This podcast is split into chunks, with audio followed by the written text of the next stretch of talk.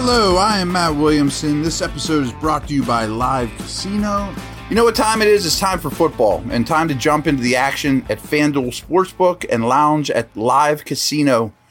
Bet on your favorite teams at our self service kiosks and sit back and watch the players duke it out on the field on our massive 40 foot video wall. Bet, watch, and win at Live Casino Pittsburgh, Route 30 at the Westmoreland Mall. Gambling problem? Call 1 800 Gambler. And I am here to break down some matchups of Dolphins Steelers Sunday night. I'm expecting a very competitive game. I'm expecting Tua versus Pickett. Who's to say? I mean, I'm recording this Thursday around 1 p.m., so there are some practice nuggets with these injuries that I'm still unsure of. Um, let's talk first when Miami has the football. Now, don't take this the wrong way. We all saw what happened on the field to Tua, that optic, his concussions, all those things.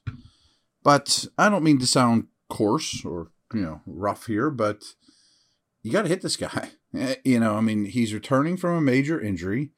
This sport is not kind or soft. You have to hit him a lot and make him feel uncomfortable. I mean, however you want to interpret that, I'm not saying hit him in the head. I'm not saying do him anything illegal, take out his knees, but you need to hit him a lot. And whatever that takes, if you're getting home, we'll talk about their line here, but if you're getting home with four, great. If you got to heat him up, do it. I mean, I think you have to hit this guy a lot. That is a huge key to me and please don't take that the wrong way. I'm not trying to end this guy's career. I'm not trying to send him off on a stretcher or have a uh, you know similar instance to what happened uh, and everyone else saw. I just think that that's the nature of the sport. Making quarterbacks uncomfortable, and I, it's probably the best word, um, is important to winning football games. And you're here to win a football game. So there you have it. I also think, sort of like we talked about with Tampa, that every time Miami runs the ball, give or take, it's a good thing. You know, that I really don't want Waddle and Tyreek to abuse you. You, know, I, I think that maybe in nickel situations you play dime, in base situations you play nickel. Have some lighter personnel out there so the Tua comes to the line and says, "We can bully them. We got the we got the bigger personnel here. I'm going to hand the football off." Um, Raheem Mostert could certainly break long ones, but I don't think their run blocking is particularly good. I don't think their backs are particularly good.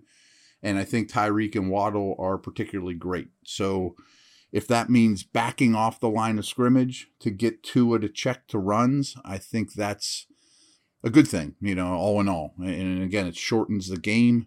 I big plays are my enemy. I mean, uh, so that that ties in with my next key here is just no big plays. So if Tyreek and Waddle, you know, nickel and dime you to death, out route, slant tackle, I think I can live with that, and that might still result in a lot of Miami points.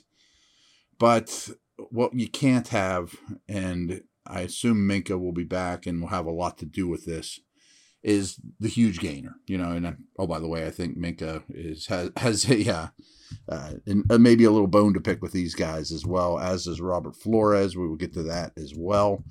Um, but I think no big plays in terms of backing off the line of scrimmage making them screen you to death. I mean, they'll throw receiver screens to Tyreek like crazy. Uh, they last year they went insane with that kind of stuff with, with wide receiver screens, usually to Waddle. Obviously, Tyreek was on the team. The thing that worries me a little bit though is Tua's strengths are the quick game. You know, timing and rhythm passer. Ball comes out at the right time, his back foot hits, boom, put it where it needs to be move on, do it again. So you might be playing to his strengths with a lot of off coverage and whatnot. And that's why Miami built their team this way. you know what I mean? Uh, I mean? Let's take a step back. I don't think I've talked about this enough. So Miami's whole offseason was about how do we make Tua successful or give him enough rope that he shows he's not. Kind of the same with Philadelphia with Jalen Hurts. They traded for AJ Brown. You know, Miami traded for Tyreek. So what did Miami do? Well, first of all, their owner apparently tampered with a bunch of coaches. Uh, then they settle on McDaniel, who is a offensive mastermind that runs a very quarterback friendly system coming over from San Francisco, where was very friendly to Jimmy. Um, and then you go get an unbelievably dangerous receiver in Tyreek and have rare speed matched with Waddle, who you inherited, which will back everyone off the line of scrimmage and allow Tua to do what he does well, which is quick game, you know. Um, and oh, by the way, you also signed a left tackle to big money in Armstead. We'll get to them next. So, in a way, you're doing what they designed the offense to do by taking away the big plays and begging them to run and all those things I just talked about. But it's still probably the best answer. I mean, Gabe Davis catching 98 yarders isn't going to cut it. And these guys are more than capable of doing exactly that. Um, I think Tua is a good enough deep passer. He's not a big armed guy, but he's a good enough deep passer. You know, so I don't think you want those cracks. I would much rather, again, brings back the original point. I want them handing the football off more than anything. Um, which brings us to the state of the Miami O line. Um, we really need to pay attention to Armstead. He started last game. He's he's a, one of the best left tackles in the league durability's been a problem with him throughout his career, and as he ages, it seems like it's more of a problem. They may regret putting as much money into them as, into Armstead as they did for that reason, but not for his play. Um, but he injured his toe early last week, out for the game. Don't know if he's playing in this one. They moved Little over to left tackle, and oh boy, was he bad. You know, and Highsmith will eat his lunch. And I think Little will probably play right tackle if Armstead does start this game. So no matter what, I think Little's going to be a problem for Miami.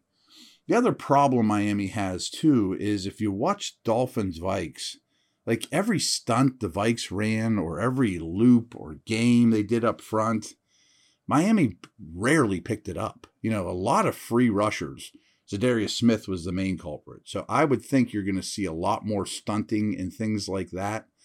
Um, I mentioned their offseason additions.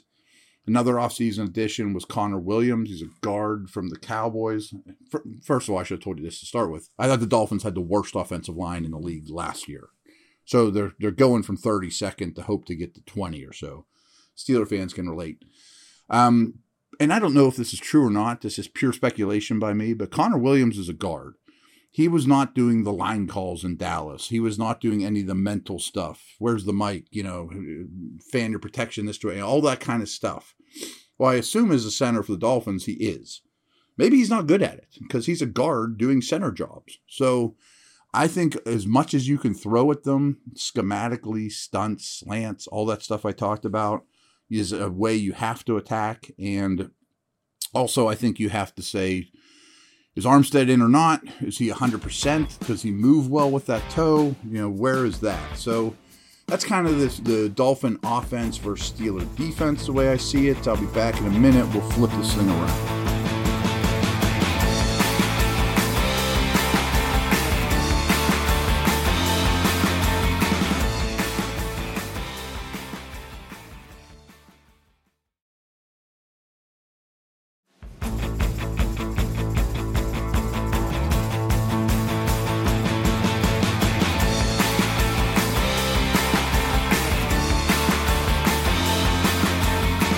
All right, I assume Kenny's going to get the start. Um, some of these keys are doesn't matter who the Steeler quarterback is, but because it'd be his third career start, you got to handle blitz. I mean, this is one of the blitz heaviest teams in the league. Um, Robert Flores built this defense, and they kept one of Flores's um, assistants to be the defensive coordinator. So it's the exact same system in place that Flores uh, created. They have huge money invested in Jones, who's been out all year, and Howard, who's a shell of himself with an injury at corner. And they used a first round pick a couple years ago on Ogunbowale. I always butcher the heck out of his name, and he hasn't been good. But why I say that is because they are built on defense to play a lot of man coverage, leave corners on islands or single high safety, and blitz, blitz, blitz, blitz, blitz. You know, they don't have an elite pass rusher. Um, as I told you guys yesterday, their sacks are spread out because they're blitz heavy. You know, safeties get sacks, linebackers get sacks.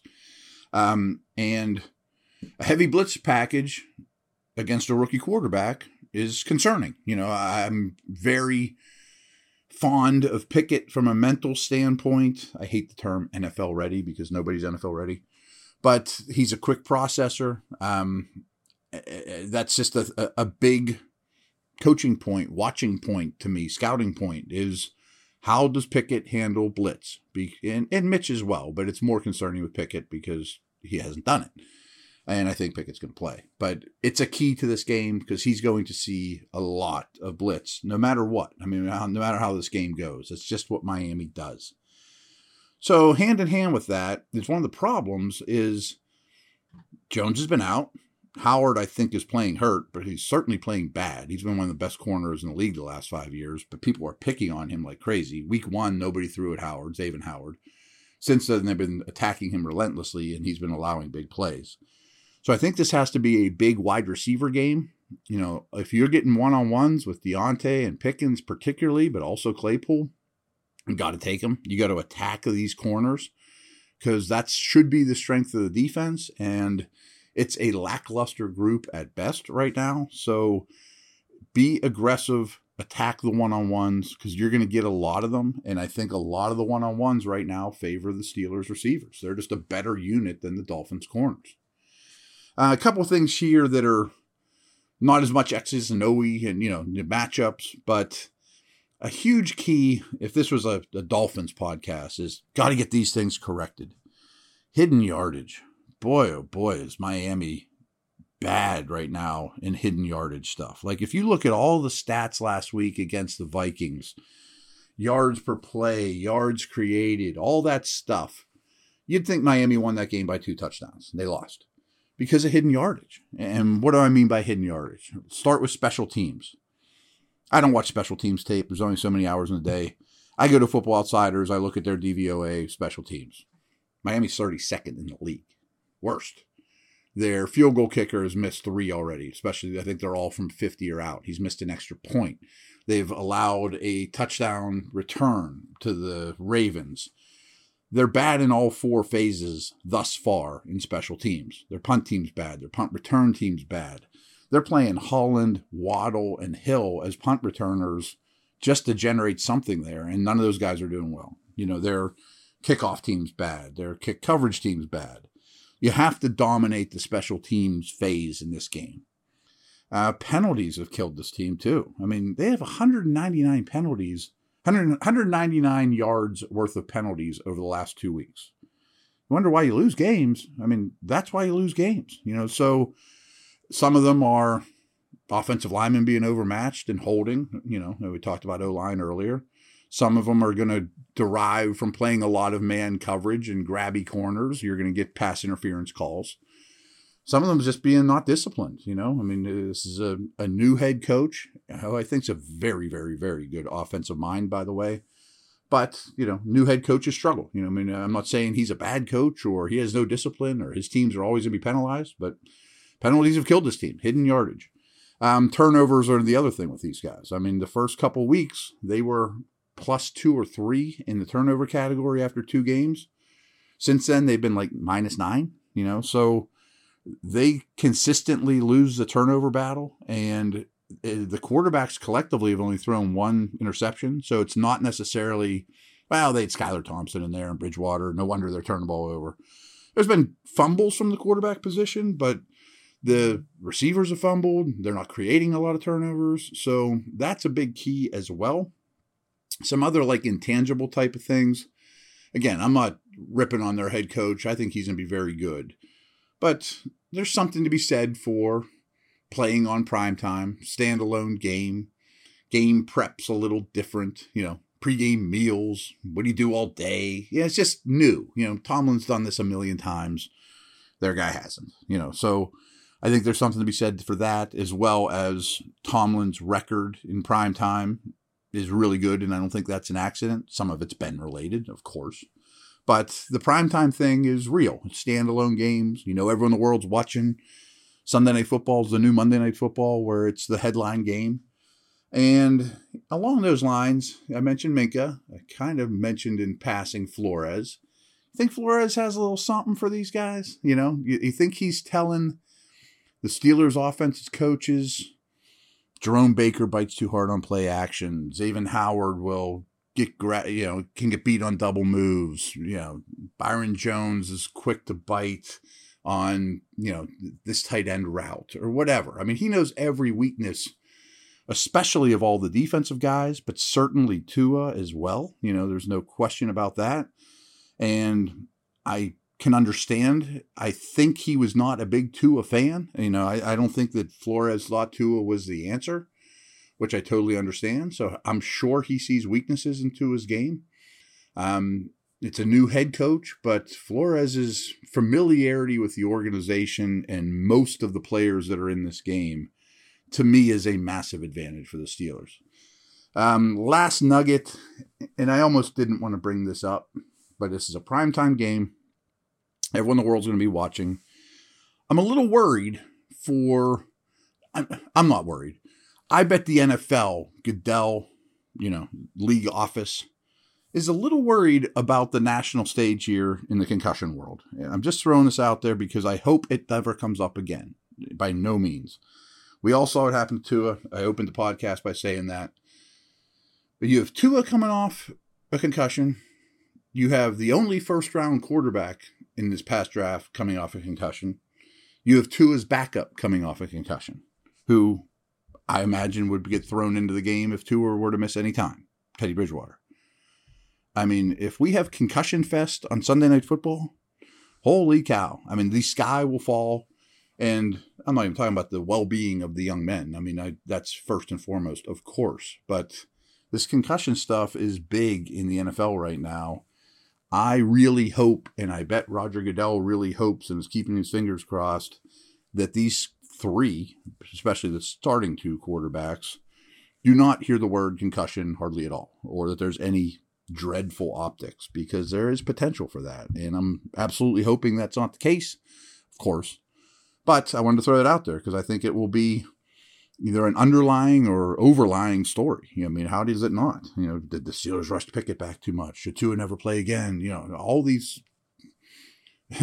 all these people in the media that think they know better, you know, or they just look at the optics and the results. You know, if a doctor clears you, you go play football. That's why they're doctors. You know, I didn't go to med school. I, I don't know when a, a, concussion patient should or should not go on the field, and I'm not going to ever pretend to know. Okay, that's my takes. That's my last podcast for the week. Um, because they play Sunday night, I'll probably record the next one Monday morning. We'll see how that happens, but just thought of that now. Uh, over and out. We'll see you. Bye.